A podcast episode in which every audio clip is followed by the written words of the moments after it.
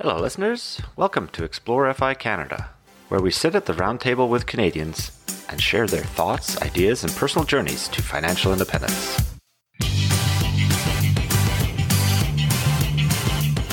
Thanks to Matt McKeever for sponsoring Explore FI Canada. Matt is a Canadian investor, CPA, entrepreneur, and real estate expert who achieved FIRE at age 31. Do us a favor and check out his YouTube channel by searching Matt McKeever or using the link in our show notes. Well, here we are back in Explore FI Canada. Chrissy, how's things? Great. How are you doing?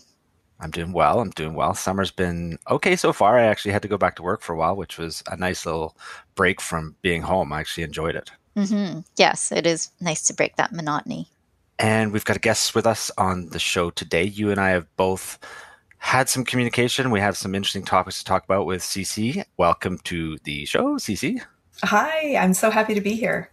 Yeah, we're excited. We, as Money Mechanic mentioned, we've had conversations on and off for a while. So it's nice to finally chat with you here on the show. Thank you. It's my first uh, podcast interview, so I feel like a very, very minor celebrity.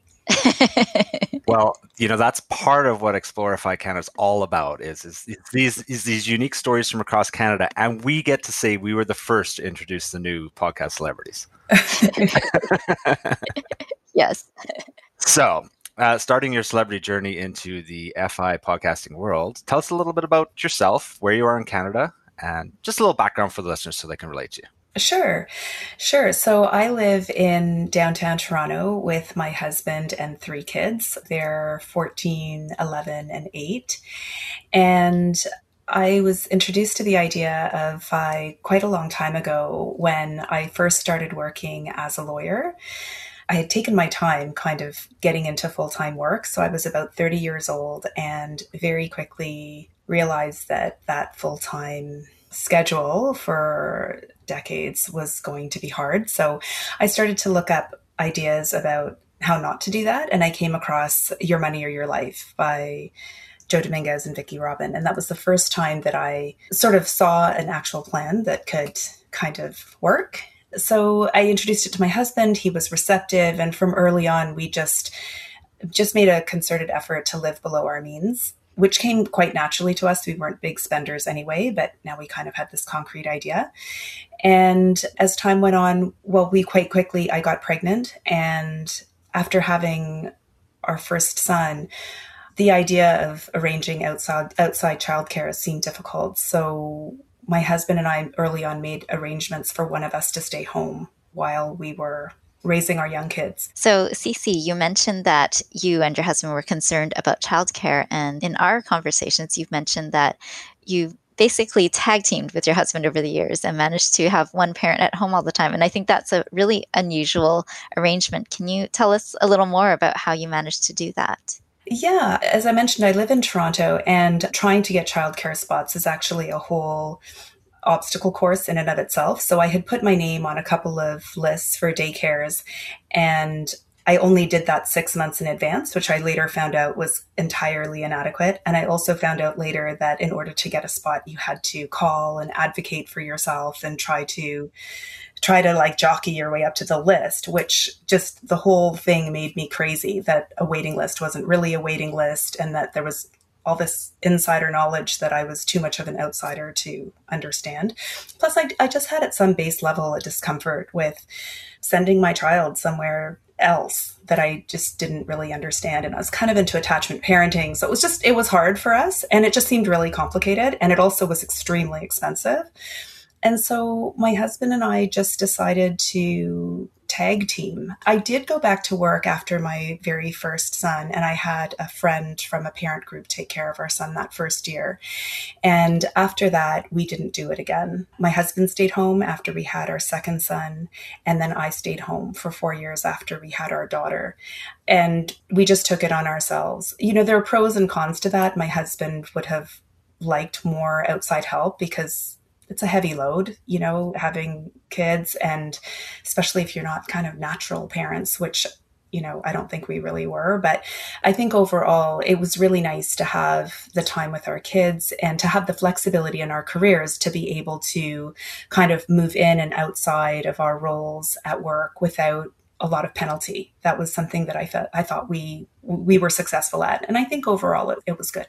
Now, did you find that because you made those decisions, that your timeline to financial independence was changed a lot? Did you factor that in, or was it kind of offset by not having those daycare costs and using maternity leave if you had it?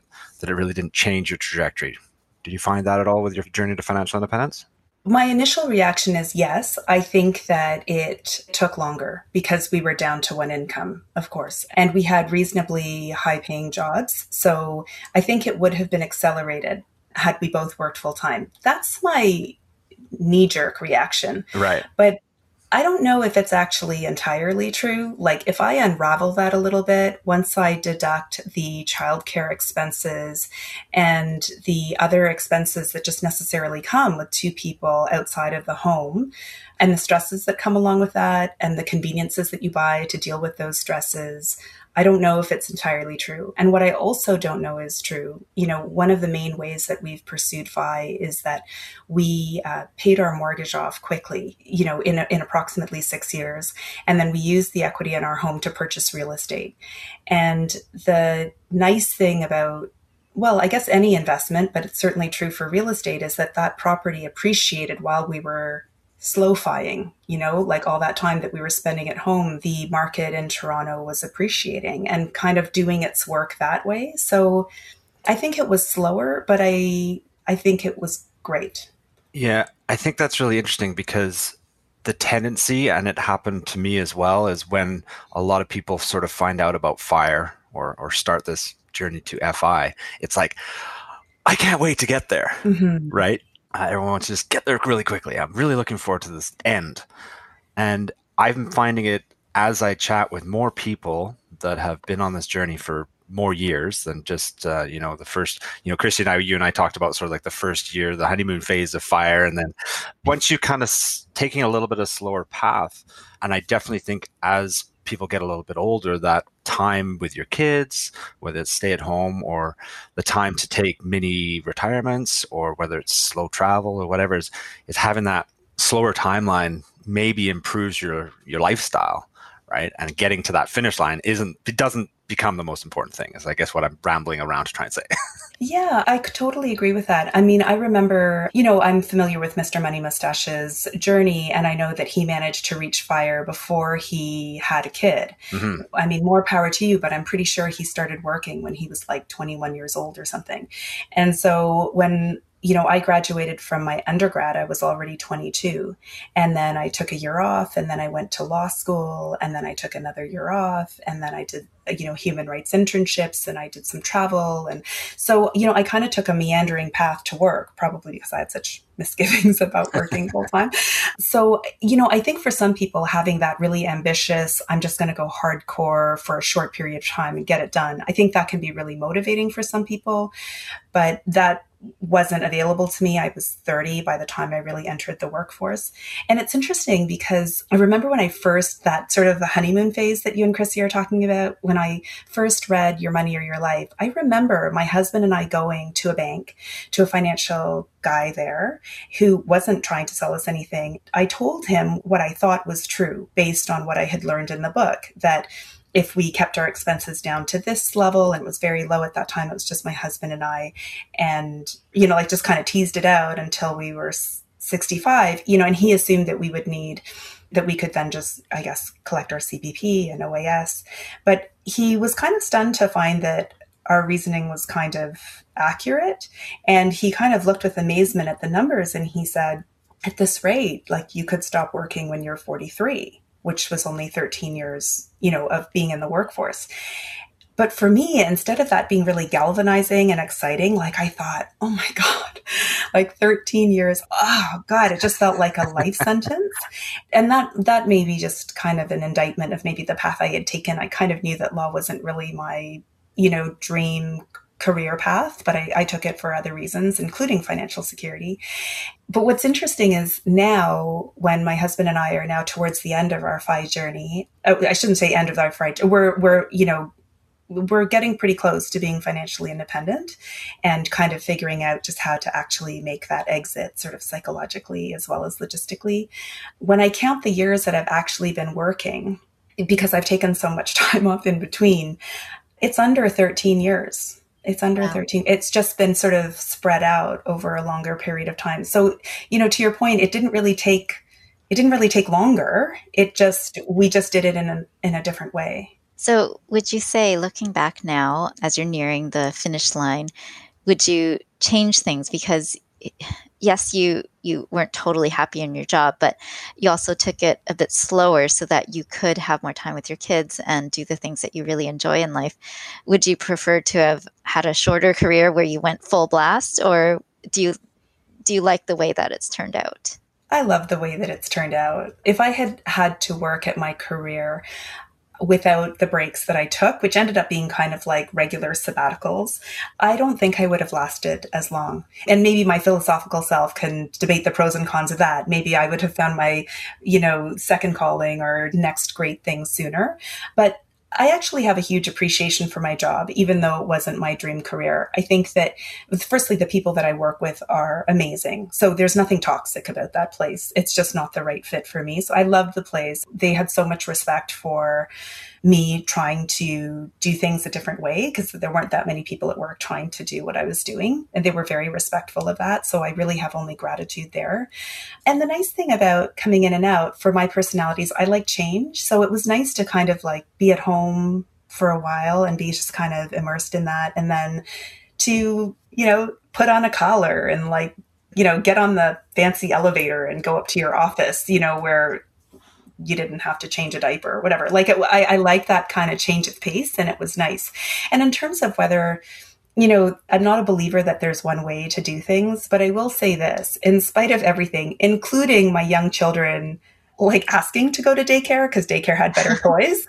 Um, yeah, that was like a high point. But one of the nice things is when I look back, you know, I definitely can be nostalgic looking back at my kids' lives. And as I say, you know, my oldest is 14, he's taller than me, all that sort of, you know, traditional kind of surprise that you have when your kids get older. But I don't have the feeling that a lot of people, that I hear a lot, which is, oh, you know, like the time flew.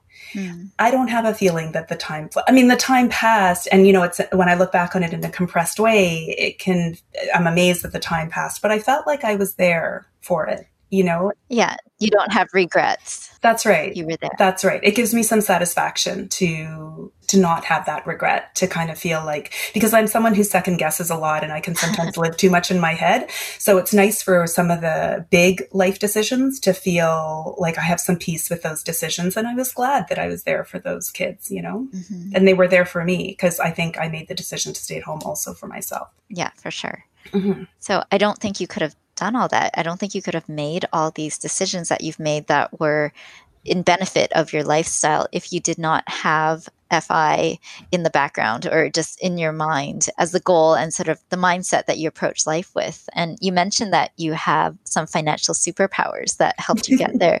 Can you tell us more about these financial superpowers? Sure, sure. And I should. so here's the story. When my husband and I were house shopping, we bought our house in 2005, which I know seems very like antiquated and cute now. But at the time, it seemed like you know, we were shopping at the peak, you know, house prices were soaring for the time and there were like multiple offers on everything. And I remember getting advice from people about how to shop. And one of the women at work told me that I should buy absolutely as much house as I could possibly afford. That was my advice. That was her. and it, of course, it was like a hundred, like an 180 from what I thought. So I said, like, why would you do that? And she's like, well, you know, you're, you're probably going to have kids. Your life will grow. You're going to get raises. You're, you know, the mortgage won't really increase in size. It's unlikely the mortgage rates will go up. So you might as well just like go for it now rather than having to move again. Anyways, gratefully, I did not follow that advice. So one of our superpowers was that we bought a house that was, to be honest, it, it it seemed more than adequate for my husband and I. I didn't think that I was not even clear that this is the other thing. I didn't even know that I was going to have kids. I was super ambivalent about that. So it was, it seemed really large for us. It was 1,400 square feet uh, with an unfinished basement in downtown Toronto. I thought that was plenty of room. And so we bought it and we didn't max out everything. We, you know, I didn't buy it my absolute maximum. I had managed to save down the majority of a down payment myself so that I could avoid those insurance costs from the CMHC. And we didn't calculate my husband's income into it at all because at the time we weren't married. So I bought it in my name.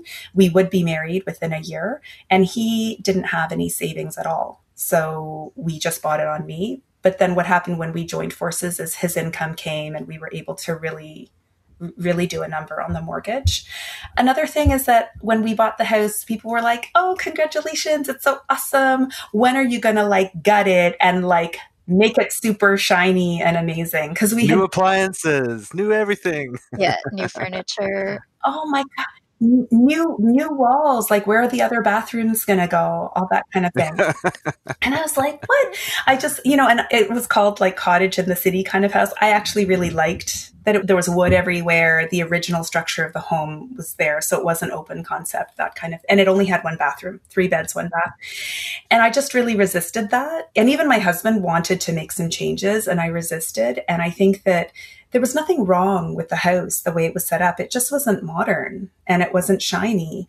And I just thought, I don't know, like why throw everything away? And it just didn't make any sense to me. I think that saved us like a whack ton of money. A yeah. whack ton is yeah.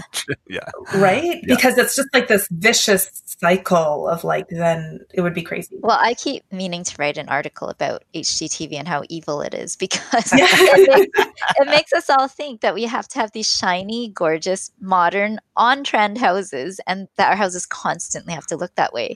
And to keep up with the trends, you have to remodel every 5 years, right? So it's just unsustainable, it's expensive and it's a dangerous path to go along if you want to keep up with people that way. Totally. I think it's crazy making. And to boot, it's just like a financial sinkhole. So I don't know why you would bother. So we didn't do that. Other superpowers, like just, um, just even the fact that we did buy less than we could. So you know, I'm a lawyer. I mean, I feel like I'm like not a great lawyer in that I've just managed to make less and less money my entire career because I keep changing jobs to have work that I like better and work part time and then take time off. Uh, I am a lawyer, so I know tons of professionals and I don't live the way that they live. No, you don't. I do not. And our house doesn't look the way that their houses look and our cars you know our secondhand used cars don't look anything like that apart from the fact that our kids trash them anyway. Yes they do. Uh, they yep. do. Yeah. You know i please i don't go around thinking of myself as like some superhero but when i was thinking about this interview i was thinking about what has helped us get to where we are and what could help other people get to a similar place where you have more choices. And I just think that where you can do something that's different from the crowd that can save you money and it's not hard for you. That's a superpower. So for me, living in a house that wasn't shiny with the like the fancy couches or whatever, like to me that was like so easy. I'm not interested in that. And I don't care. Like when you come to my house, if you're if you have some judgment about me because of the way that looks, I A don't care and B we're probably better off not being friends. so, you know, like I think that there are some things like that that are that's helped me along the way. And I should be more clear like I have a lot of friends who I I think are not superficial and who are very deeply caring and all that great stuff, but they do care. And mm-hmm. I don't even know if they realize how much they care because I don't know how much conscious thought has gone into the choices that we make to feel accepted in the social group we find ourselves in. But I did do some of that thought reflection and I just didn't want to go there. So that's helped. Um, yeah and i'm like i'm a great thrift shopper and like I, am the real thing like shoes you know i can even buy things now and it doesn't go through the hot wash and the laundry like i'll just put on that sweater like live large. You know i can do all that stuff now and we purposely don't give the kids everything that they like. I think to be honest that in spite of those efforts they're still pretty privileged and spoiled but yeah yeah. but yeah like they'll ask me for Doc Marten boots that are like 200 bucks. And I'll be like, I have an idea. Why don't you pay for it out of your birthday money? And they'll be like, no, immediately. Yeah. when it's their money, they'll be careful. Yeah. And I'm kind of like, well, if it's not important enough to you to spend yeah. your money, why is it important? me? So I'm, I'm okay with saying no to the kids and not giving them the, the best of everything because I want them to be able to make the most of what they have. You know? Yeah. And that teaches them important life lessons as well.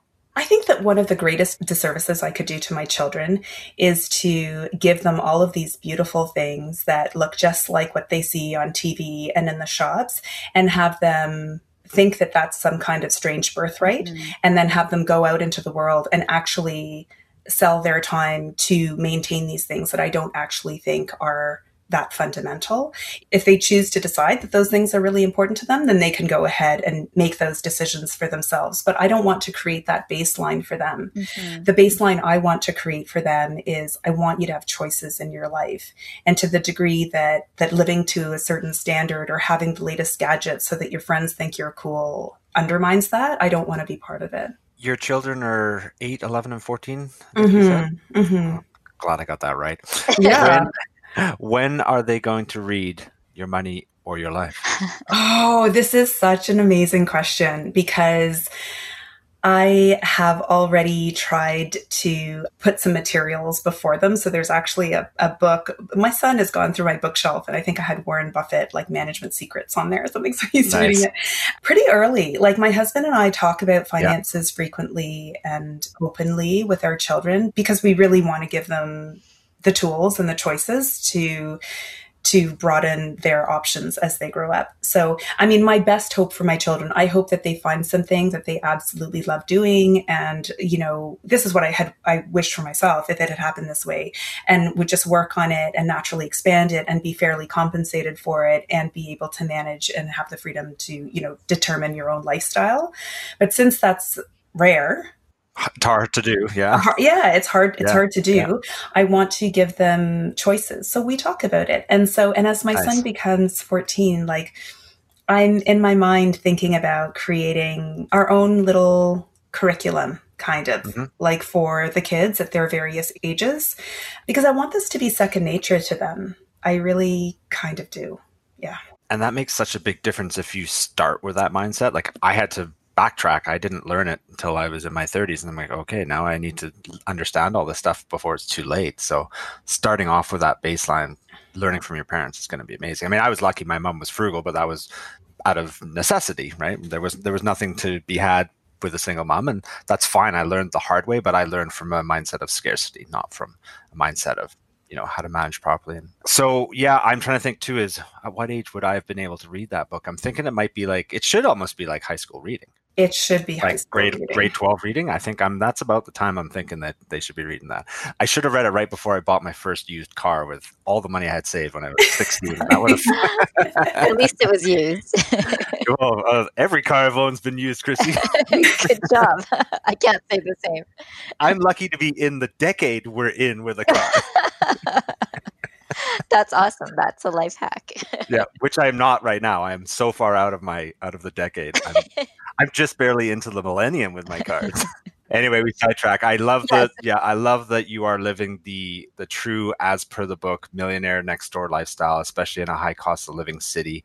One of the things about buying that quote unquote affordable, I think most people are probably going, Toronto affordable? No, those don't go together ever.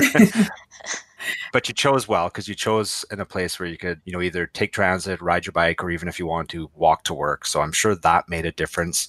And you know, you mentioned a few of those other things about those are a little bit of our superpowers in the FI community is making those choices that are different from other people, right? And if you want to have a different outcome, you need to make different choices at the beginning. I agree. And um, there are a couple of thoughts I have on that. Like another superpower that I had is I really believe in sustainable living. I'm worried about I'm worried about the earth to the degree that buying a new car, like, you know, it's very consumptive, right? Renovation, buying new things all the time, buying new clothes, fast fashion, all of it. So it's easy for me to have another reason not to buy those things and to refrain. But to your point, I actually was also raised by a single mom. So I was born in Asia and my father passed away when we were all very, very young.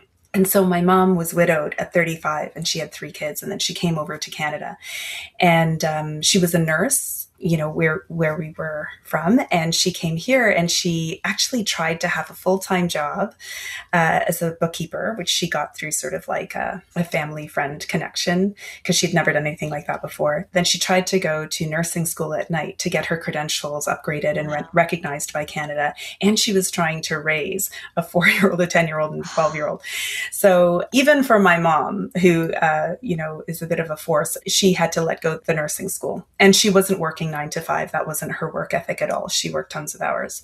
So we didn't have a lot either. And my mom was frugal out of necessity and you know kind of came from a lifestyle where both she and my father were working they were both medical professionals and there was extra money and there you know there was help around the house to doing everything here by herself where she didn't even have her family support network so I definitely came from a mindset of scarcity at that time. And I do think that that's one of the reasons why, when I graduated from university with an English degree, I decided to do something that, you know, law wasn't a passion of mine, but I decided to do something that would give me some security. And that's why I chose it. And so I'm trying to make peace with that because I think that there were really valid reasons why I was doing that. And also, just as a person of color, I also felt like I almost felt like I had a responsibility to take an opportunity that was not available to so many people who should have them.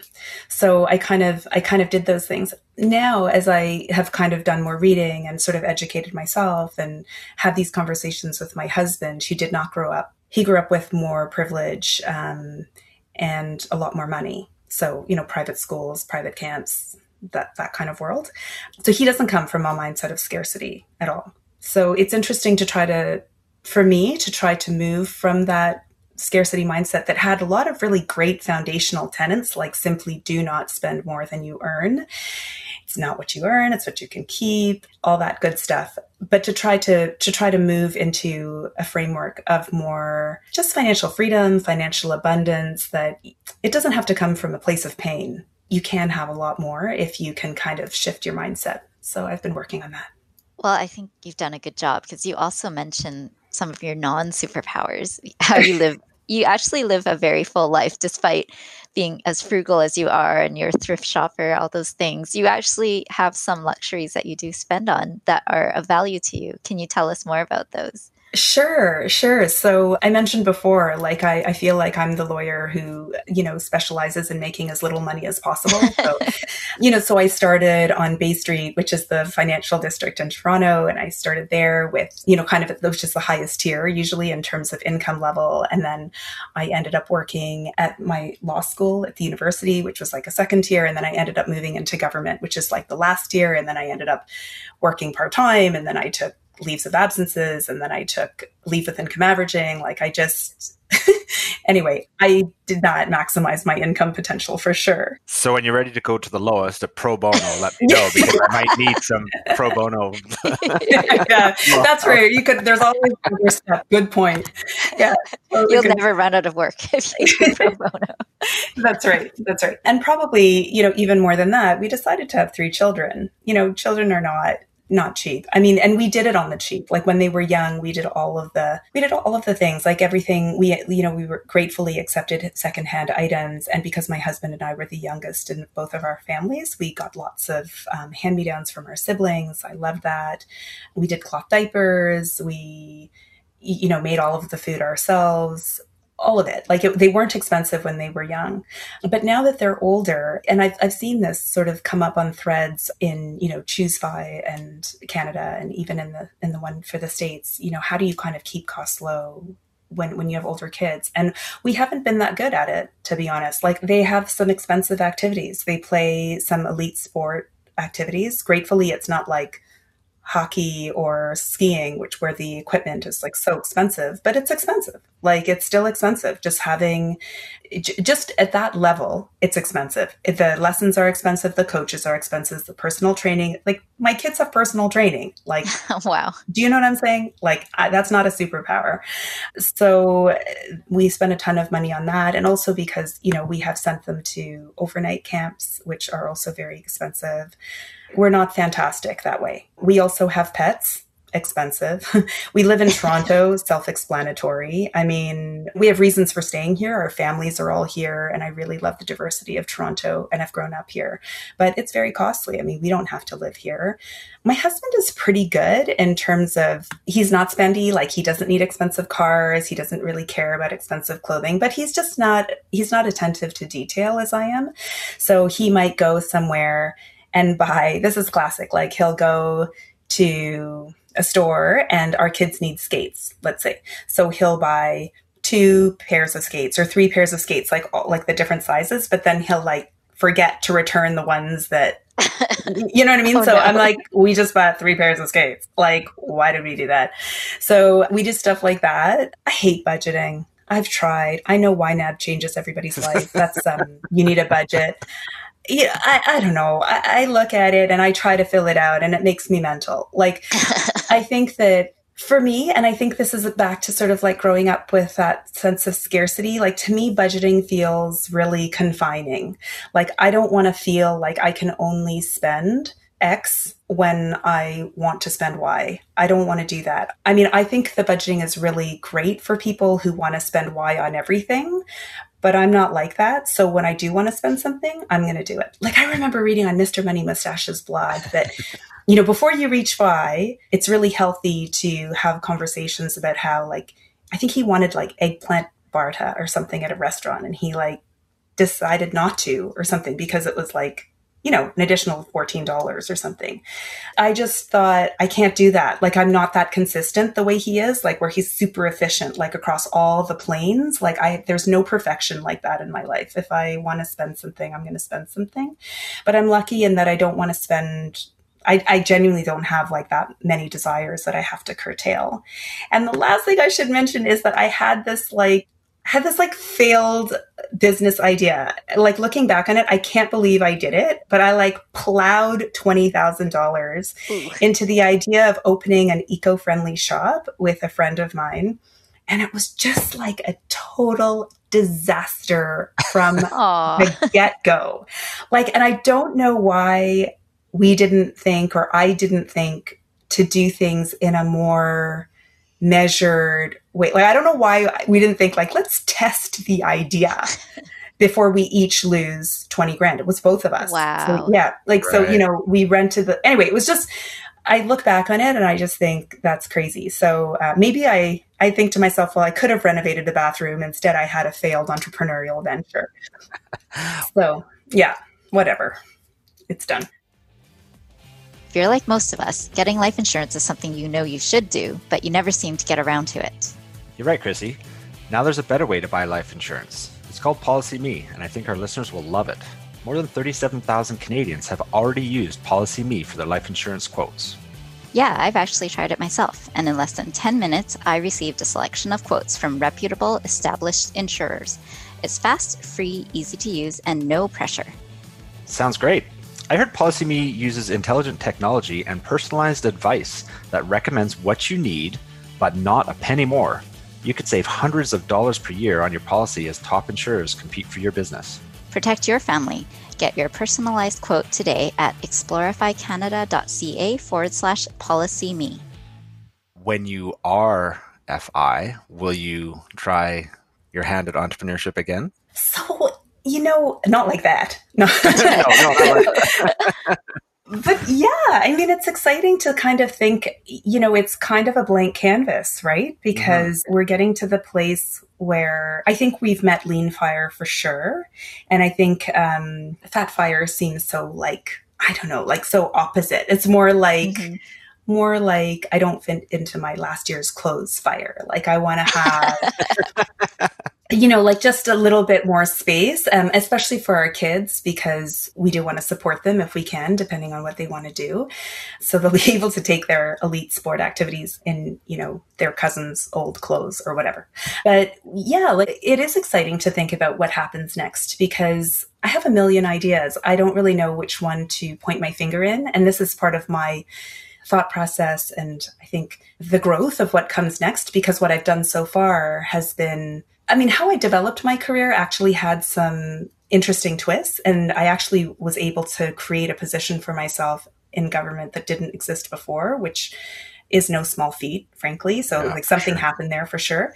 But the process of becoming a lawyer is of course very regulated and it didn't take any creativity at all on my part to figure it out. It, it was just a grind. It just took a lot of work.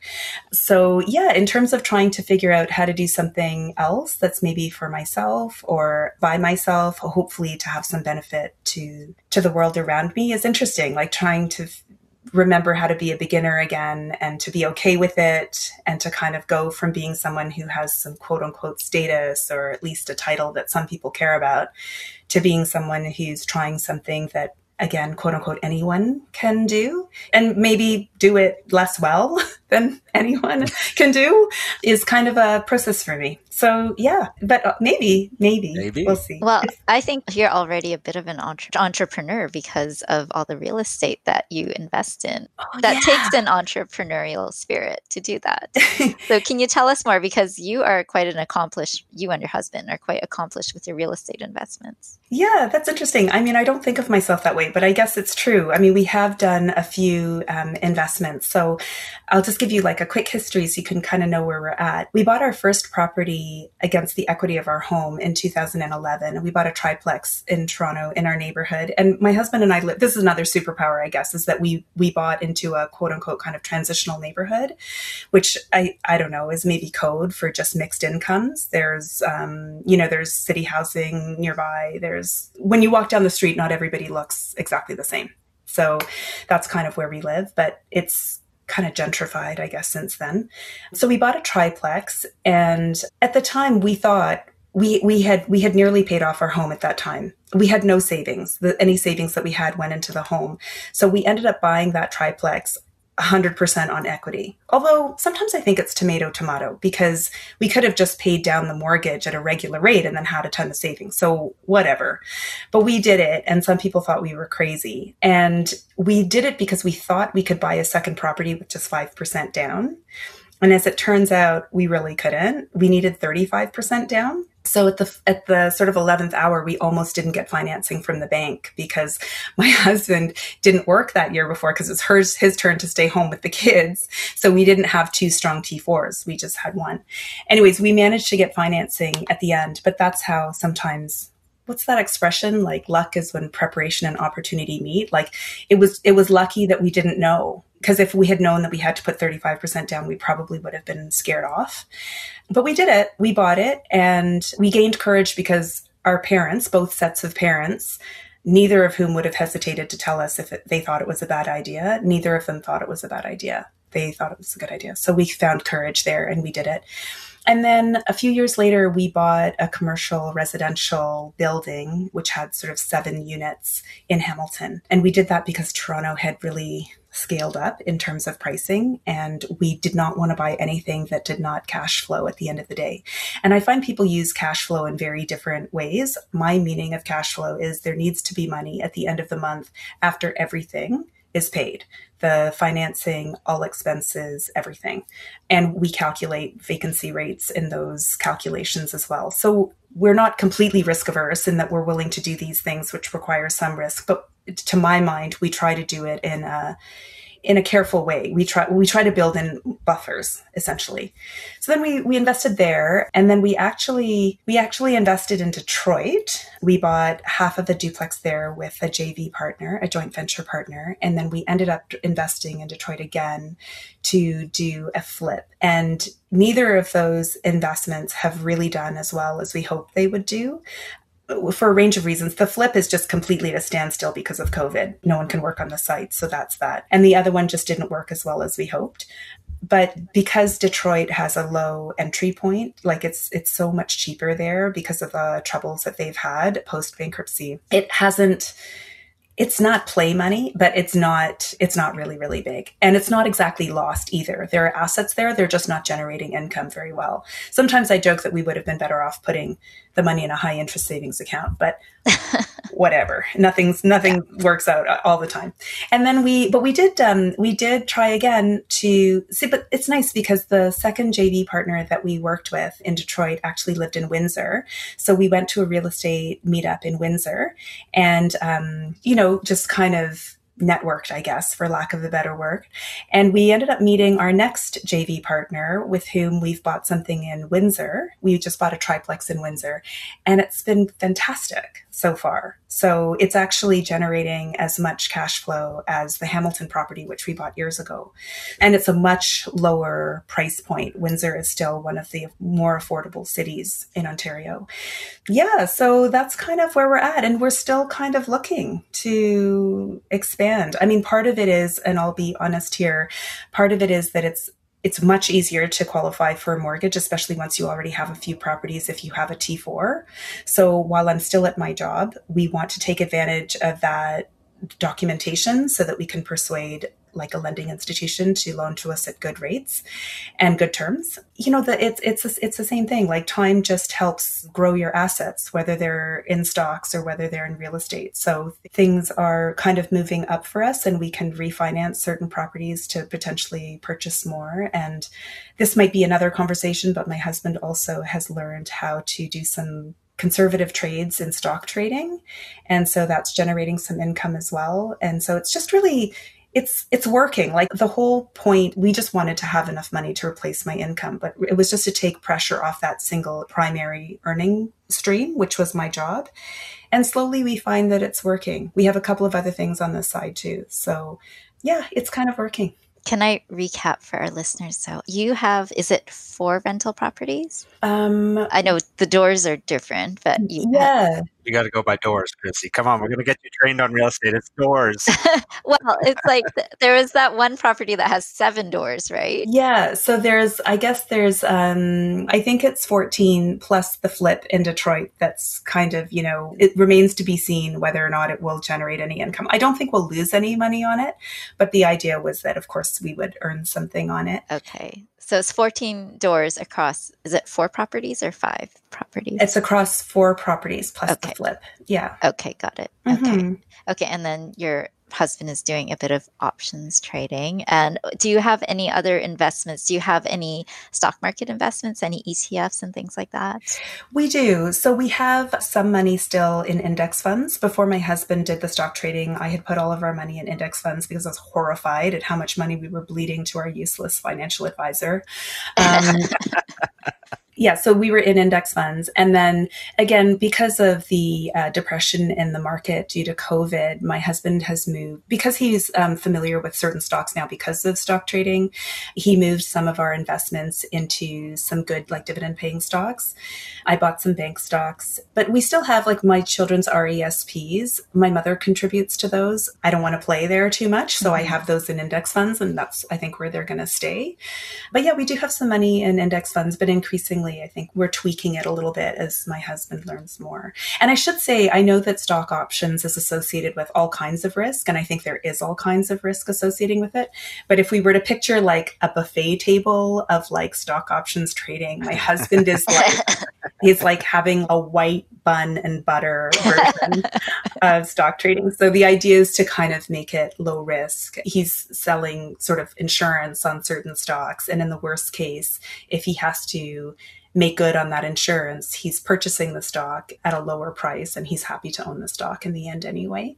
So that's my understanding of it. And it seems to be working out. It's proven to be another income stream. It, it's, it sounds small, but it's, um, it's one of the things that I'm trying to do. Like even on Facebook, like I made myself a challenge to try to sell things, like just to make myself feel like even if I leave my work, that we can still bring in money. I feel like the the true paradigm of FI is like you should just be able to live off of your nest, nest egg and truly be free of those bonds of of paid work.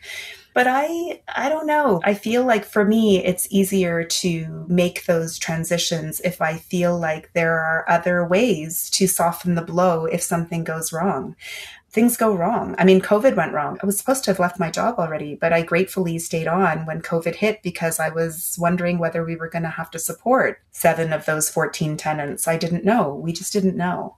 And so I like the idea that it's not the end of the road. Like money is so loaded and it's so powerful, but it can be such a enabler you know it can enable you to kind of meet your best potential to explore your own dreams to help create a world that you want to live in. It can do so many things. I just feel like it's exciting to think that there's more to be found. Not because i want to have a new lamp but because i want other things well, and that's what FI is about, right? It's yeah. giving you that freedom to choose what you want to do with your time. It's things that you value. And yeah, you don't value fancy furniture and all the brand new everything, but you value time with your kids and vacations with them and them being able to do the sports that they want to do.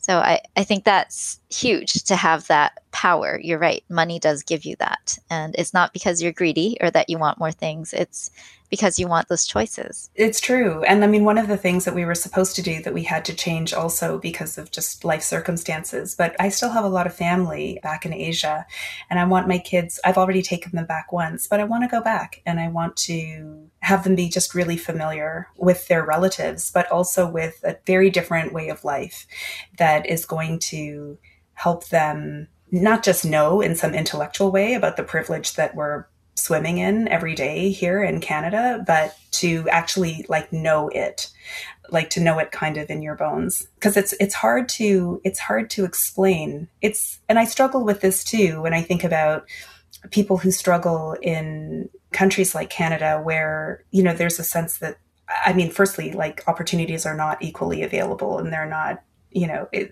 there, there are, there are so many systemic barriers that exist. But at the same time, I guess just, you know, as an immigrant family and having watched what my mother did kind of with very little, if you can get a mindset that allows you to kind of work against or if even if you have to work within those barriers for a time like it you know you can get yourself into a better position that could have all kinds of rewards down the road so i, I try to think about that too for my kids mm-hmm. Definitely. Well, I think that's a, a great way to sum up your story. I, I, wanted to dig into the options trading, but we should save that for another episode. I've been meaning to talk about that on the FI Garage for a while. So oh. it's interesting that you're into that, though. But I think what I was getting from what you were saying is, and we've brought this up before, how important having multiple streams of income are. Mm-hmm. And some of them don't have to be big. Like you don't have to think about it as you're earning thousands of dollars a month. I mean, options trading might bring in $50 a month or $200 a month. It doesn't matter. It's just an in addition to everything else. And like you said, the paradigm typically with FIRE was save your 4%, put it all in an index fund, and you're, you're good to go. And if that's the path, that's the path. But there's a lot of other options. You definitely sound with the real estate, you've gone with like the cash flow type of path to FI because that was important for you to replace your income, right? Which is perfect. But adding in these other little streams here and there, I think are pretty cool too. And it, it's part of the bigger picture. And as people's journeys, their journey goes deeper in towards FI, a lot of us, I know of, I've had changes where I've, instead of just trying to save everything to put into an index fund, I'm looking for opportunities to put that money to work mm-hmm. uh, to give me a little bit of return on it. So, yeah, super interesting story. I couldn't agree more. Well, just if you wanted to, I mean, you're more than welcome to speak to my husband about it, and um, he can he can tell you. One of the things that we did do again in anticipation of me exiting my job fairly soon is that we refinanced our properties, our house and our triplex. So those are our, our, biggest assets because we bought them farther back. And also they're in Toronto. So they're just, they're just more valuable. And so we have these really cushy, really big line of credit, a HELOCs on both of them. And so we've borrowed off of those lines of credit to put some money into the stock options to like beef them up further. And just to let you know, it's been a big depending on how much you have it's as with anything well as with like dividends or just even interest coming off of your nest egg. The bigger the nest egg the bigger that what you can generate. And it's been a meaningful contribution to our lives. Like it's not, it's not a hundred dollars. It's a meaningful stream of income. The smaller amounts are also really important. It's wonderful to just be able to go to your wallet rather than go to the ATM and just leave the money in the bank doing its business. Like that's huge just to not take from the pot. But it, it really can be significant. I think, you know, we're too new at it for us to kind of go around evangelizing about it. We've only been doing it for less than a year, but we've just gone through like a Black Swan event or whatever. And so we've kind of, you know, we've had that test so far and just kind of coming out of it. I think it could be meaningful for sure. Well, and people find, as I was kind of mentioning too a little bit earlier, was that once you're FI or once you've achieved that sort of goal, there'll be things that you're still interested in doing. And if trading mm-hmm. options is gives you something that's really enjoyable, because it is very interesting. I've looked into a fair bit. Mm-hmm. You know, that's just one thing you add to your day of the fun things that you want to do, right? Or or the meaningful life, right? Or whatever purpose. totally, and it's it's accessible. I mean, as I said, my husband has a background. You know, he's an athlete essentially, and here he is looking at these screens that I don't even know how to read. yeah. And uh, you know, he's making money on it. And just as importantly, he's he's engaged. Like he's like, mm-hmm. it's like a game. Like if you figure out how to work this, it's like a it's like a whole other world has opened up. So if you're interested in kind of being a lifelong learner, it can just be another another tool in your toolbox. Oh, I find rabbit holes all the time. I just go look up go look up factor financing. I'll just leave it at that. I just found a nine percent return factor financing. So I'll just I'm not even gonna say what it is. Oh, okay. I've not heard of it. You're always into these new things. I know, but it's because it's interesting. well, we should wrap this up. We'll do a part two with you sometime, Cece, because yes you know, we didn't get to talk about uh, private lending. We didn't talk about rent to owns, but you know, it's I, I love that uh, the real estate you're into and, and the joint venture partnerships, and I think the joint venture partnerships is something really important for beginner investors to learn about and learn how to have a working partner so that they can get away from the thought process that it's going to be too much work to have a rental. I couldn't agree more. And just on that last note, I mean, people often talk about how they don't want to have a rental because they're not handy. My husband and I are not handy. What we did do was we found a good handyman. And so we've had an excellent relationship with him. And I think this is something that's available to anyone. You just find someone that you really like. And it might take a little bit of work. We were lucky. We found him early and he's been wonderful, but we factored in those costs into the house, into our expenses before we bought the house so that we weren't surprised by any big expenses all of a sudden. You just have to do the math. You have to just carefully go through your spreadsheet the way you would with your, when you're kind of making your other calculations for FI. And you do it carefully and try to have a good team. So someone who will tell you about any defects in the house. It can be done. It's another skill set for sure. It's, but I think that carefully done, it can be be a very powerful tool. It's been for us a very powerful tool. For sure. Chrissy. Thank you, Cece. we loved your story. We could go on and on with you, but it's getting late for you over there in Ontario. So, can you tell our listeners, is there any way they can reach you if, if they want to comment on the show notes? Is that the best way to get in touch yeah. with you if they have questions? Leave a comment on the show notes. Yeah, that would be great. I think leave a, a note on the show notes. The only other way I can think of is maybe if they really have a burning question, like I'd be happy to reach out to people individually if they let you know, then I can contact them or they can contact me through you. It, although I'm maybe putting a burden on you there. I'm not sure. No, we're a good BS filter. we have good listeners. We don't get a lot of that. If they yeah. get past me, they have to get past Chrissy. So it's two levels of defense here. That's good. But I, I love talking about FI. I just think it's so, I don't know, it's so empowering for lack of a better word. It just really opens up the horizons. Yeah and it's just a good message for everybody to hear that there's there's the potential is always there and it's just I, I, really liked your little quote. I, did you get that from somewhere? The one where uh, what was it? Preparation and opportunity meet is luck that was good. That's quote of the, quote of the show. Yeah I, did, I definitely didn't come up with that one. I read it somewhere probably in the back of a bathroom stall or something and it stuck with me. back of a bathroom. Wow. I guess that's what, that's what you see on Bay Street. I don't I've never worked on Bay Street. It's like these profound and the stalls on Bay Street, they're profound. Funny. Well, thank you so much for being on the Explore FI podcast. And I know our listeners will enjoy your story and hearing about that. They'll probably want to know more since we like teased them with options yeah. trading all the rest of it. But anyway, it was absolute pleasure. Uh, thanks again for joining us. It's my pleasure to be here. Thank you for having me. Thanks for listening. If you've been getting value from our content, please support us in the following ways. 1. Leave us a review and subscribe in your favorite podcast player. 2. Tell your friends and family about us. 3. Use our referral links at exploreficanada.ca forward slash recommendations. All of our show notes can be found at exploreficanada.ca. You can also find us at our own blogs, figarage.ca or eatsleepbreathefi.com. Today's episode was edited and mixed by Max Desmarais with music provided by Purple Planet.